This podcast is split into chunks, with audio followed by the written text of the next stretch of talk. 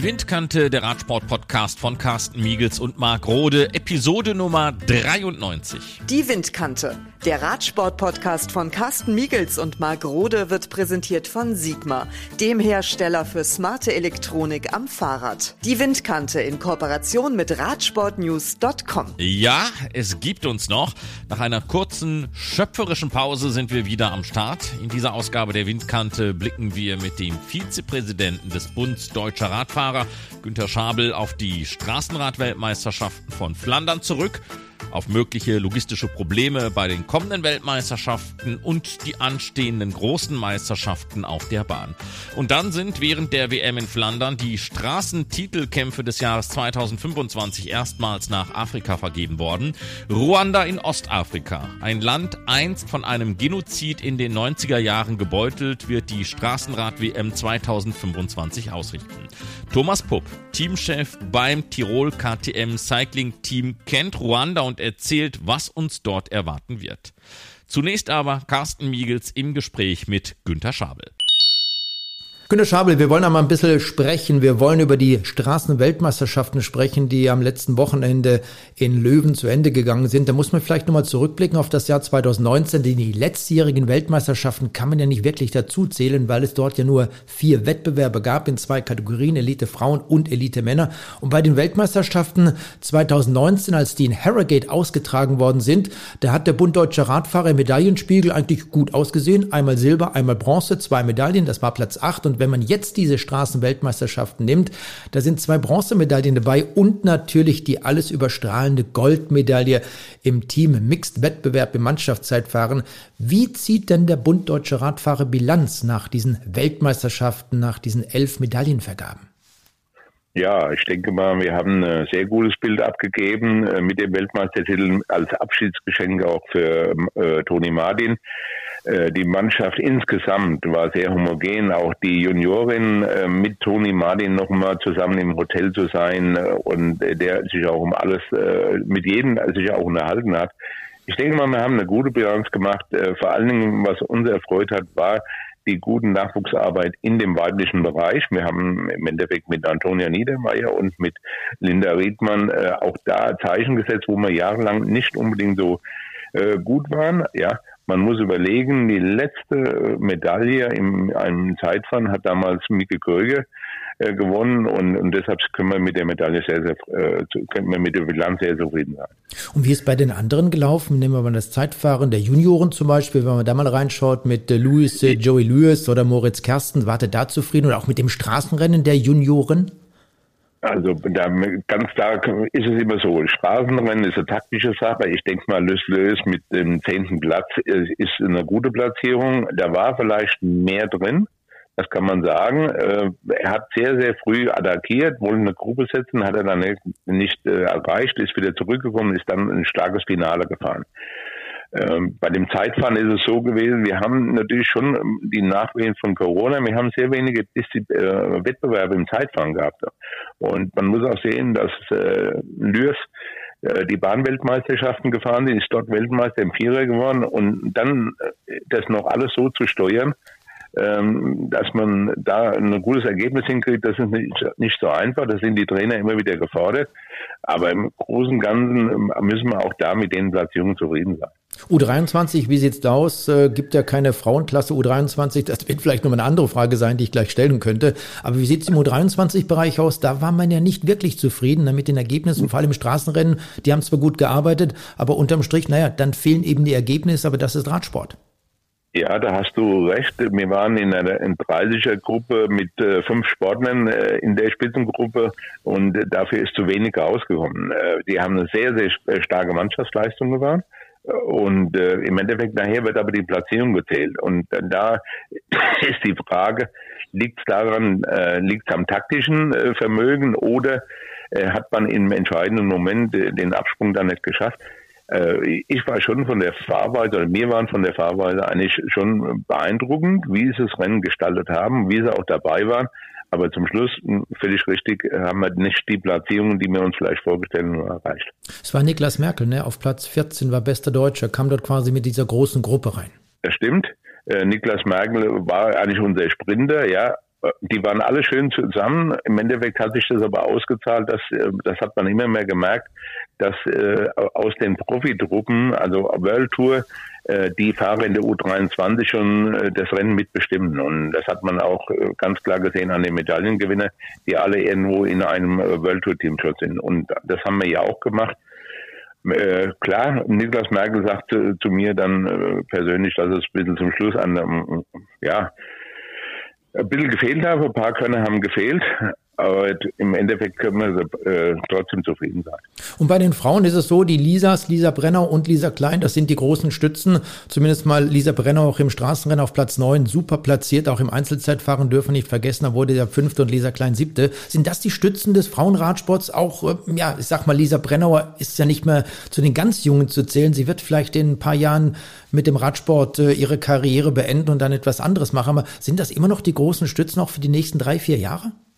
Das sind noch im Moment die Stützen. Man muss aber sehen, dass eine Franziska Koch sehr, sehr gut gefahren ist. Liliane Lippert hat ihre Arbeit auch gemacht und das sind eigentlich die jungen Sportler. Und Franziska Koch ist für mich eine sehr, sehr gute Weltmeisterschaft gefahren. Äh, hat sich auch geopfert für Lisa Brennauer. Äh, und das, das ist immer die, Kunst, halt auch die Mannschaft zusammenstellen zu, zu machen. Wir haben eine Sportlerin gehabt, die nicht in Erscheinung treten konnte. Die hat halt an diesem Tag nicht unbedingt die beste Form gehabt kann uns aber basieren. Aber ich denke mal, wir haben mit Liliane Lippert und Franziska Koch auch in nah und auch Lisa Klein, das sind alles noch junge Sportlerinnen. Man muss mal schauen, äh, wenn man das Durchschnittsalter bei den Weltmeisterschaften sieht, das sind unsere ja noch super jung. Günter, wie sieht es eigentlich aus, wenn wir schon bei den Frauen sind? Klasse U23. Bei den Europameisterschaften gibt es eine Klasse U23 der Frauen. Wir hatten während unserer Übertragung auch mit Rolf Aldag und Jens Vogt das Thema mal kurz diskutiert. Aber was passiert dort im Radsport-Weltverband? Warum gibt es noch keine Klasse U23 Frauen für eine Straßenweltmeisterschaft? Denn Hanna Ludwig als Beispiel, die bei der EM in dieser Kategorie eine Medaille mit nach Hause nehmen konnte, es war dort die Silbermedaille, hätte sicherlich auch bei der WM eine Chance gehabt, dort äh, nicht nur an den Start zu gehen, sondern eine Medaille mitzunehmen und wieder einmal international einen Wettbewerb zu bestreiten. Warum gibt es eine solche Kategorie noch nicht? Also es wird jetzt, äh, es sieht so aus, dass nächstes Jahr eine Straßenweltmeisterschaft für die U23 eingeführt wird. Das hat man äh, in Löwen äh, im Endeffekt beschlossen. Wie genau der Modus aussieht, weiß man nicht. Wir sind im Moment auch in der Diskussion, also schon länger in der Diskussion, dass wir eine deutsche Meisterschaft im Zeitfahren und in der U23 Straßenrennen einführen möchten. Äh, da ist aber noch nicht endgültig äh, alles durch, durch die Gremien gegangen, aber ich denke mal, wir sind da auf dem richtigen Weg, um auch ein Zeichen ganz klar für die Mädels zu setzen. Jawohl, wir erkennen die U23 voll an. Und die Europameisterschaften gibt es schon. Und ich denke mal, das ist der letzte Schritt, wenn noch sein, dass man eine Zeitfahrmeisterschaft auch für die U23 als Weltmeisterschaft laufen lässt. Super, das hört sich schon mal gut an. Sicherlich äh, der richtige Weg, der dort eingeschlagen wird. Du warst vor Ort diese ganze Zeit während der Straßenweltmeisterschaften. Wie war denn dein Eindruck? Wie war der Eindruck des Bundesdeutscher Radfahrer? War das wirklich so in Flandern, in Belgien, wie man das auch bei den Zuschauern zu Hause am Bildschirm mitverfolgen konnte, dass es so eine super tolle Stimmung war? Hat alles gepasst? Lief alles glatt? Also es war eine super Stimmung. Die haben, die Zuschauer haben bei jedem Fahrer geklatscht. Der kam, egal auf Platz 50 oder Platz 100, das ist egal gewesen. Und auch die Fahrer, ich habe unmittelbar an der Strecke gestanden, wenn die ausgestiegen sind. Die sind mit Applaus, sind die verabschiedet worden. Und äh, das waren ja großen Leinwände äh, äh, vor Ort. Und wie, wie der Weltmeister durchs Ziel gefahren sind, haben die Leute fünf Kilometer später äh, an der Leinwand geklatscht. Also die Atmosphäre in Belgien ist einzigartig. Ähm, man muss dabei sein, es waren auch viele ausländische Fans da. Und man sagt ja immer, die, die Stimmung bei den Radfahrern, die ist, wenn man dann sieht, wie zusammen gefeiert wird, wie die Medaillen gefeiert wird, in den Ländern äh, zusammen nachher. Bei der Siegerehrung, wenn dann eine französische Fahrer und die Holländer dastehen, ich finde, die Atmosphäre in Belgien war einzigartig. Jetzt geht es ja im nächsten Jahr in Richtung äh, Australien. Das ist die nächste Weltmeisterschaft. 2023 sind wir in Glasgow, also in Großbritannien, 2024 Zürich, alles keine Probleme. Wenn man sich vorstellt, und davon haben die meisten Zuhörer wahrscheinlich gar keine Vorstellung, wie läuft sowas denn ab, wenn man jetzt nach Australien reist? Oder ich nehme mal 2025 zum Beispiel Ruanda, Kigali, dort werden die Straßenweltmeisterschaften ausgerichtet. Wie läuft sowas logistisch ab? Wann beginnen dort die Vorbereitungen? Und ja, wie funktioniert funktioniert das gerade, wenn ich jetzt an Ruanda denke? Da hast du sicherlich jetzt auch vor Ort einiges gehört mit den Hotels, mit den Unterkünften, mit dem Essen, mit den Transporten. Es müssen ja doch auch Autos ausgeliehen werden, das Material muss dorthin gebracht werden, in welcher Form auch immer. Wie funktioniert sowas logistisch? Also logistisch äh, kann ich auch jetzt mal sagen, nochmal von Löwen oder beziehungsweise von Belgien zu sagen. Wir hatten teilweise in Autos, die sind in den fünf Tagen äh, über 1000 Kilometer gefahren. Äh, um die Sportler von A nach B zu bringen, um äh, Material hin und her zu fahren. Also das ist eine logistische Großaufgabe. Äh, für nächstes Jahr, für Australien sind wir schon am Planen. Wir haben Gespräche vor Ort in Löwen jetzt mit den Australien geführt schon. Ähm, die Vorbereitung im Endeffekt für die Straßenweltmeisterschaften laufen im Moment an. Äh, für im Endeffekt Glasgow ist es auch. Das ist ja, da ist innerhalb von zehn Tagen werden viele Disziplinen durchgeführt, unter anderem Mountainbike, BMX. Da stehen wir auch sehr, sehr groß vor einer logistischen Aufgabe, weil wir haben teilweise Mechaniker oder Masseure dabei, die beide Sportarten im Endeffekt äh, betreuen.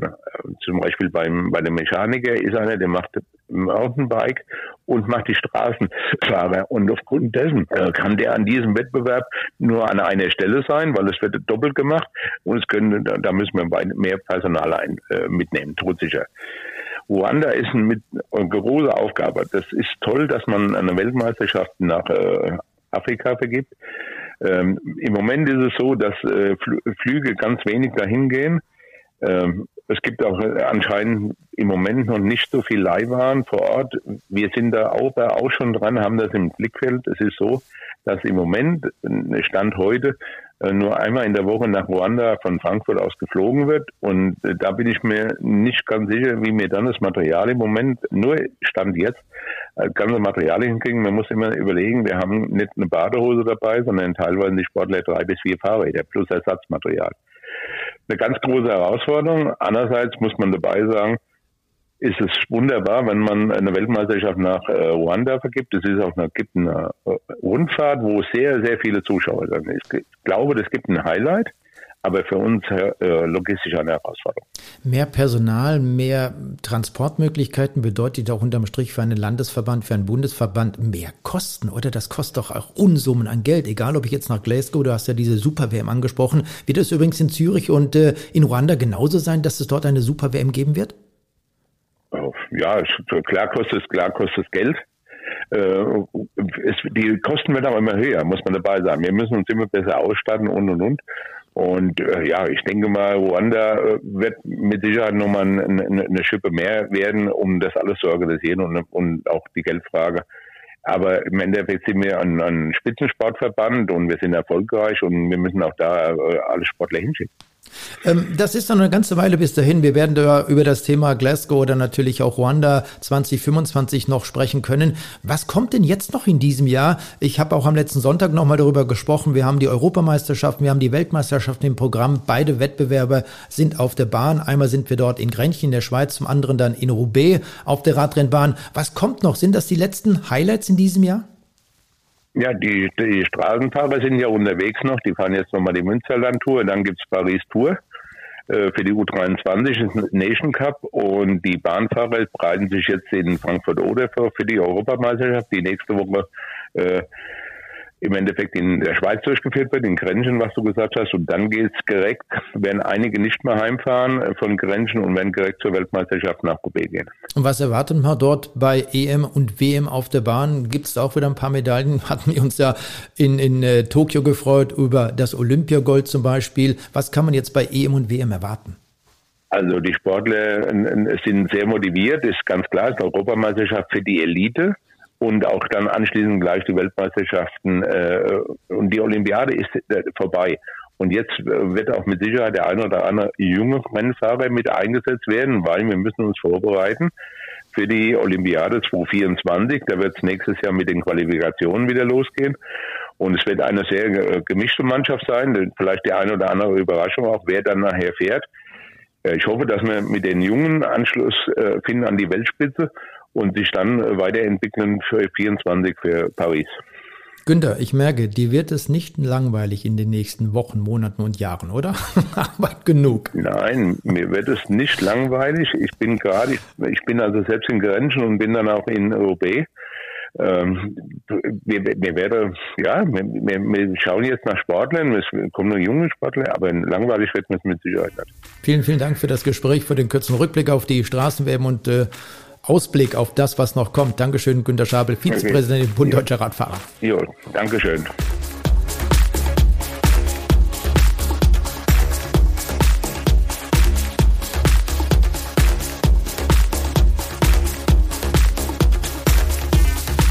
Für viele war es vielleicht ein bisschen überraschend, als die UC, der Radsport-Weltverband, jetzt im Rahmen der Straßenweltmeisterschaften in Flandern bekannt gegeben hat, dass die Weltmeisterschaften auf der Straße 2025 in Kigali stattfinden werden. Das liegt in Ruanda, also in Afrika. Und dann haben wir mal ein bisschen recherchiert und haben versucht, jemanden zu finden, der sich dort auskennt, der dort vielleicht schon mal bei dieser Ruanda-Rundfahrt dabei war und sind, äh, wie so häufig, auf Thomas Pupp aus Innsbruck gestoßen. Er ist der Chef des Teams Tirol KTM und er war dort bereits zum ersten Mal 2016. Thomas, erstmal herzlich willkommen. Schön, dass du dir für die Windkante die Zeit genommen hast.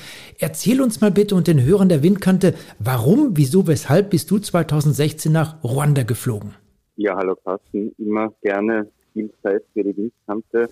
Ähm, ich war das erste Mal 2016 dort, äh, weil ich in den Jahren vorher eben mitbekommen habe, dass Ruanda über ein ganz spezielles Radprojekt gerne eine andere Geschichte erzählen möchte. In Europa äh, verbindet man Ruanda nach wie vor immer mit diesem schrecklichen Genozid, der 1994 stattgefunden hat und äh, an die eine Million äh, Menschenleben gekostet hat. Und der Sport äh, hat da diesem kleinen Land die Möglichkeit gegeben, einen anderen Scheinwerfer auf äh, Ruanda zu werfen. Und äh, wenn man ein bisschen weiter ausholen darf, äh, es war eigentlich aus einer Lebenskrise von Tom Ritchie, einem der großen Erfinder des Mountainbikens, äh, geschuldet, dass dieses Projekt überhaupt zustande gekommen ist. Tom Ritchie war in Ruanda, hat äh, gesehen, dass eigentlich das ganze Land mit dem Fahrrad unterwegs ist. Das Fahrrad ist eigentlich wirklich so das Alltagsfahrzeug, äh, um Sachen zu transportieren. Die Kinder fahren damit in die Schule.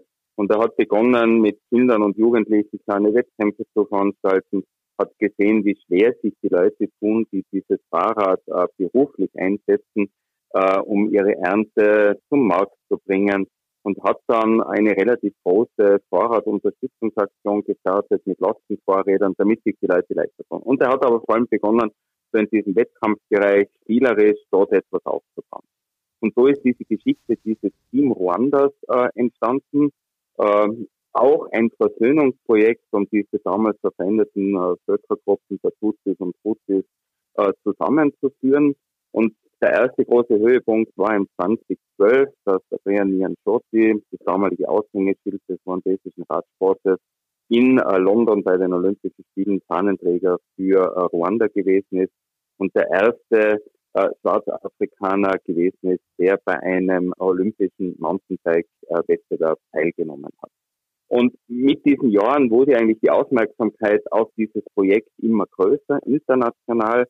Und nach Tom Ritchie äh, hat Jonathan Boyer mit seiner jetzigen Frau Kimberly Coates dieses Projekt übernommen. Äh, das Team Rwanda hat Wettkämpfe in den USA bestritten und es ist vor allem international bekannt geworden, auch äh, durch eine wunderbare Dokumentation, äh, Rising from Ashes, also dieser Aufstieg aus der Asche, aus diesem verbrannten äh, Land nach dem Völkermord über diesen Radsport. Und das hat mich fasziniert und darum wollte ich da runterfliegen, jetzt vor Ort anschauen. Dieser Jonathan Boyer, den du gerade angesprochen hast, das ist schon der ehemalige US-amerikanische Rennfahrer, der unter anderem auch bei der Tour de France dabei war. Genau, das ist dieser besagte Jonathan Boyer, einer der ersten äh, US-Amerikaner, die als Profis in Europa gefahren sind.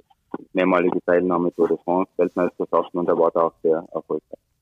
Jetzt kennt man natürlich ähm, aus, aus diesen Ländern, aus Eritrea zum Beispiel, Leichtathlet, man kennt Fußballspiele, die sehr, sehr gut sind, auch international Spitzenklasse sind, zur Weltklasse gehören. Wie ist das denn im Radsport? Ist es so, dass man in Ruanda das systematisch auch so ein bisschen aufgebaut hat? Weißt du, wir können uns ja schwierig vorstellen, wie dort die Strukturen in den Verbänden zum Beispiel sind, im nationalen Verband. Wie funktioniert das dort?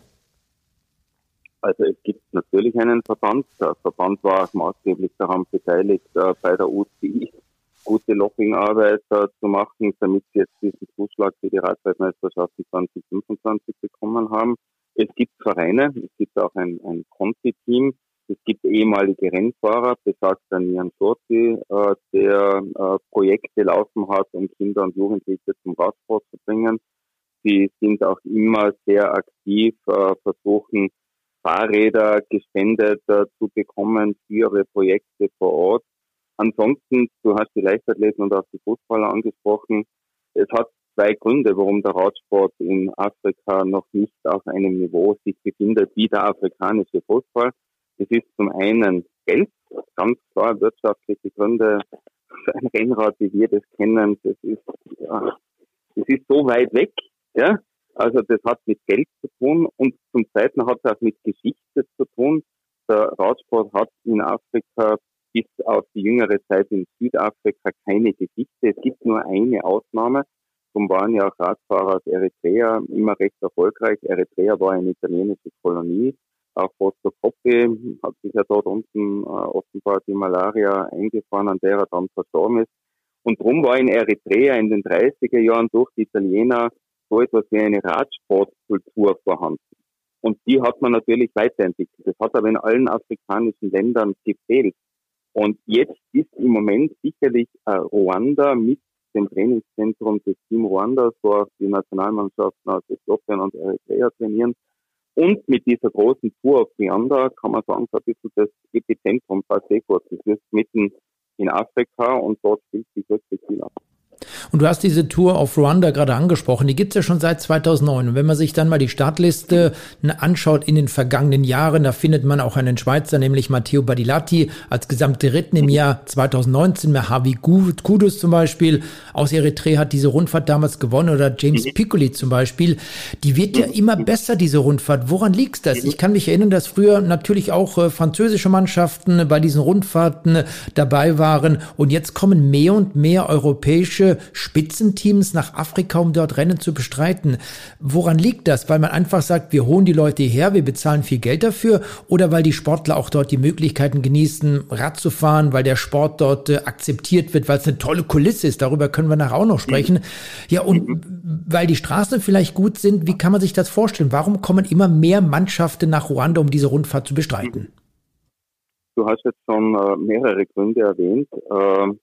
Fangen wir vielleicht äh, mit einem der wichtigsten Gründe für den Straßenradsport an. Das sind die Straßen. Die sind in einem wirklich ganz hervorragenden Zustand. Wirklich ganz tolles Straßennetz. Äh, das zweite, es ist ein sehr sicheres Land. Hat vielleicht auch ein bisschen zu tun mit der straßenpolitischen Führung des äh, Langzeitpräsidenten Paul Kagame. Äh, es ist von den gesundheitlichen Risiken relativ sicher das Land liegt sehr hoch, also die Hauptstadt Kigali auf 1500 Metern. Dort wäre äh, ratsam, eine Malaria-Prophylaxe äh, einzunehmen. Aber ansonsten kann man, also diese Tour auf Rwanda führt bis auf 2.500 Meter hoch, dieses besagte Zentrum des Teams in Musanze, das liegt auf 2000 Metern, da ist das, das Risiko an Malaria zu erkranken relativ gering. Also da passt einmal die Infrastruktur äh, dann eine unheimlich hohe Begeisterung, dann ein großer Ehrgeiz des Landes, eben äh, diesen, diesen Genozid äh, umzudrehen in eine positive Geschichte. Äh, wenn man sich heuer die Tour Rwanda angeschaut hat, das Führungsdekor stand drauf Visit Rwanda. Die Unternehmen sehr große Bemühungen, den Tourismus anzukurbeln, auch mit dem Thema Rad. Es gibt zum Beispiel ganz einen tollen für Mountainbiker oder Travelbiker einen, einen Nil Trail, der entlang der ruandesischen und der kongolesischen Uganda-Grenze entlang führt, über 600 Kilometer mit Lodges zum Übernachten. Also ich glaube, das sind alles äh, Punkte, die für diese Tour woanders sprechen, aber auch für die Bemühungen, äh, den Tourismus anzukurbeln. Es kommen immer mehr Leute hinunter, Europäer, für Backpacking oder diese Infrastruktur der Lodges zu nutzen. Und die Tour selbst wird ja von Franzosen organisiert, die äh, über eigentlich eine große Erfahrung in der Organisation von Radrennen verfügen. Und ich glaube, da kommt das eine zum anderen. Es war immer eine 2.2 Rundfahrt, jetzt ist es 2.1 und heuer haben wir immerhin mit B&B äh, total direkt und an Drohne zwei Pro-Conti-Mannschaften teilgenommen und mit Israel Cycling Academy auch ein World Tour Team. Und ich bin mir sicher, das wird weiter wachsen. Und die Tour of Rwanda ist neben den äh, Rundfahrten, die man aus der Vergangenheit in Afrika kennt, äh, Burkina Faso, Elfenbeinküste, mit Sicherheit äh, im Moment äh, die, die beste und, und interessanteste Rundfahrt in Afrika. Und wie funktioniert das dort mit den Hotels zum Beispiel oder auch die Begleitfahrzeuge für die Mannschaften, wenn jetzt ein europäisches Team aus Frankreich, aus Deutschland, Bike Aid fällt mir da spontan ein, oder auch ihr mit eurem KTM-Team runterkommt. Wie mhm. funktioniert das? Unterbringung, Begleitfahrzeuge, bekommt man das alles gestellt?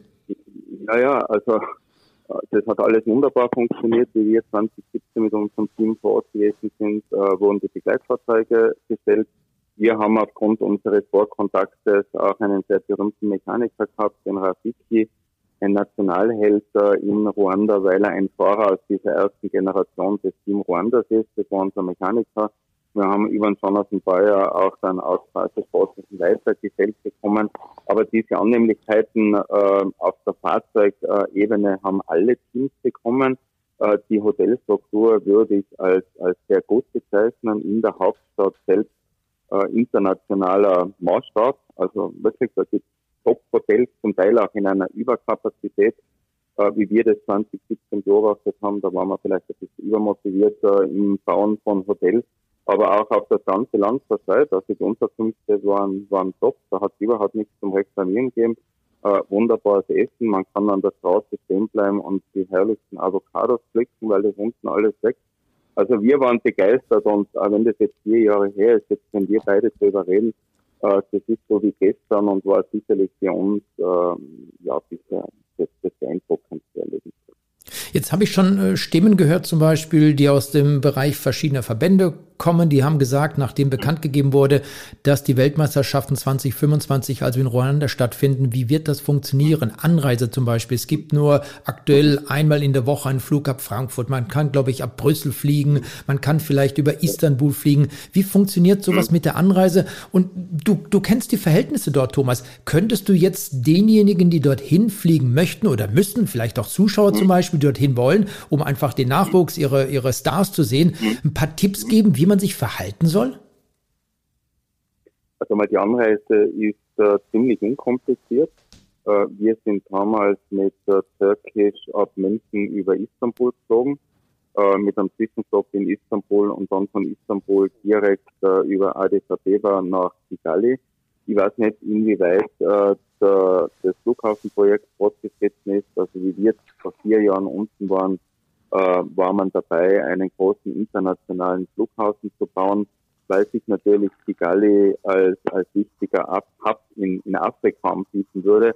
Derzeit ist eine große Drehscheibe Addis Abeba für Flüge aus Europa oder den USA, um die dann innerhalb von Afrika zu verteilen. Also Kigali hätte da große Möglichkeiten. Das war perfekt. Auch Türkisch kann man da jetzt wirklich nur empfehlen, weil er die ganze Radmitnahme überhaupt kein Problem gewesen ist.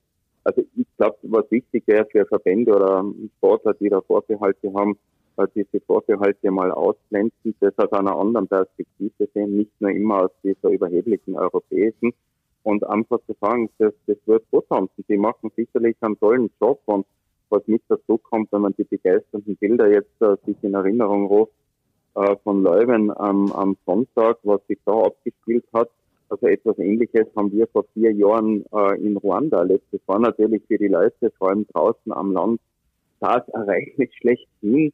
Äh, man muss vielleicht noch wissen, für deine äh, Zuhörerinnen, das Land ist extrem klein, hat ungefähr 26.000 Quadratkilometer. Also um mit Österreich zu vergleichen, halt mal die Fläche von Tirol, aber hat über 12 Millionen Einwohner. Also ist das mit Abstand am dichtesten besiedelste Land in Afrika. Und das war natürlich für die Leute ein Wahnsinn, gell? die gehen Radrennen schauen. Also die, so, keine Ahnung, waren glaube ich Millionen auf der Straße. Und was sich da in der Hauptstadt abgespielt hat, Kigali, war äh, unglaublich. Und man, ich kann mir vorstellen, dass wir eine sehr, eine sehr schwere Weltmeisterschaft machen werden. Äh, wie gesagt, Kigali liegt sehr hoch, ist auch sehr hügelig. Bern ist ein Klassiker groß und man kennt vielleicht das Bild, sonst muss man googeln, The Wall of Kigali Das ist dieser berühmte Anstieg in der Hauptstadt bei der Tour of Wanda, ungefähr 18 Prozent Tropfsteinpflaster. Das war wie am Koppenberg oder an der Mühe von Gerhardsberg. Also ich würde mich freuen, wenn ich da Fahrer bin und sage, erstens einmal sind wir froh, dass so ein Großereignis erstmalig in Afrika stattfindet und das wird mit Sicherheit toll, weil das für Sie auch eine ganz wichtige Visitenkarte Ihre touristischen Bemühungen. Ich wollte dich gerade noch fragen, welche Erwartungen du an die Organisatoren vor Ort hast, aber du hast ja schon vieles genannt, wie das dort vielleicht aussehen könnte bei diesen Weltmeisterschaften. Du hast gerade diese Wand angesprochen. Ist das auch so ein bisschen, mhm. ja, vielleicht so, wir hatten das in Innsbruck bei dir zu Hause in der, in der Hölle zum Beispiel dort hoch, ähm, als es dort äh, 25 Prozent gefahren wurde. Könntest du dir vorstellen, dass man sowas analog vielleicht zu dieser WM in Innsbruck macht? Äh, das glaube ich nicht, okay, weil diese Wahl immer schon da war. Die war immer schon Bestandteil dieser Rundfahrt. Und ich kann mir durchaus vorstellen, dass man die auch äh, bei den Weltmeisterschaften einbaut. Wenn nicht, auch egal. Also man kann da sicherlich einen sehr äh, selektiven äh, entwickeln. Und äh, vielleicht, was auch noch wichtig ist zu wissen, weil wir ja oft auch darüber diskutieren, Radkultur, äh, Alltag, Radmobilität, also da kann man sich auch in Ruanda unten etwas abschauen. Also die organisieren, wie wir unten gewesen sind, und ich nehme an, dass das jetzt weiterentwickelt worden ist. Einmal in der Woche können da Rennradgruppen mit Polizeieskorte aus der Hauptstadt herausfahren und ihre Trainingssessions abhalten. Also die bemühen sich wirklich, ähm, so einen auch mobilitätspolitischen Turnaround zu schaffen. Es sind natürlich viele Autos in den Straßen, viele Motorräder, aber das Rad kommt und ihnen war halt wichtig, über dieses Team Ruanda und jetzt über diese Tour auf Ruanda eine positive Geschichte zu erzählen. Und ich glaube, diese Bemühungen, äh, die haben jetzt gefruchtet mit dem Zuspruch der Radweltmeisterschaften. 2025 ist noch eine ganze Weile bis dahin, aber planst du vielleicht so im Hinterstübchen auch dort in Ruanda bei diesen Weltmeisterschaften dabei zu sein? Boah, das wäre natürlich schön, gell? also mit äh, dem äh, off-Record angesprochenen kleinen Oscar vielleicht einen Ausflug nach Afrika zu unternehmen. Warum nicht? Also ich würde äh, sehr gerne äh, wieder dieses Land besuchen, vielleicht auch gemeinsam mit dem Jonathan Bayer und mit seiner Frau, der, der Kimberly. Und ich bin ja mit einigen Leuten immer noch in Kontakt. Und gerade vor gestern hat es einen Kanadier gegeben, den wir uns kennengelernt haben, den Keith Sorensen, der ist, glaube ich, sechs oder sieben Jahre mit seinem Fahrrad rund um die Welt geradelt. Den haben wir unten in Ruanda kennengelernt und auch innerhalb unseres Teams, ich meine, die Fahrer, die damals nicht waren, die fahren ja nicht mehr zu uns. Aber wenn man uns das gerade einmal da so ausgetauscht, das sagt jeder, ja, das war einfach, das war so toll. Also schön, dass wir das erleben haben dürfen. Das war, war cool. Was soll ich sagen? Freuen wir uns auf die Straßenweltmeisterschaften 2025 in Kigali, genau. Ruanda. Vielen, vielen Dank, Thomas Bupp. Gerne, danke.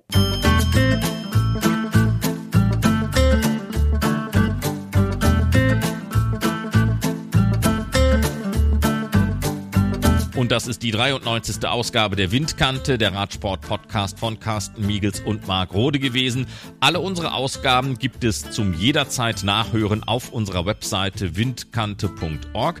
Und weil wir in dieser Ausgabe so viel über die WM 2025 in Ruanda gesprochen haben, dann verweisen wir auf unsere Suchfunktion auf windkante.org, denn unter dem Stichwort Afrika gibt es unsere Podcast-Ausgaben der Vergangenheit, die sich mit dem Radsport in verschiedenen Ländern Ländern Afrikas beschäftigt haben. Viel Spaß beim Reinhören, bis zum nächsten Mal, bleibt gesund und Glück auf. Die Windkante, der Radsport-Podcast von Carsten Miegels und Marc Rode, wurde präsentiert von Sigma, dem Hersteller für smarte Elektronik am Fahrrad.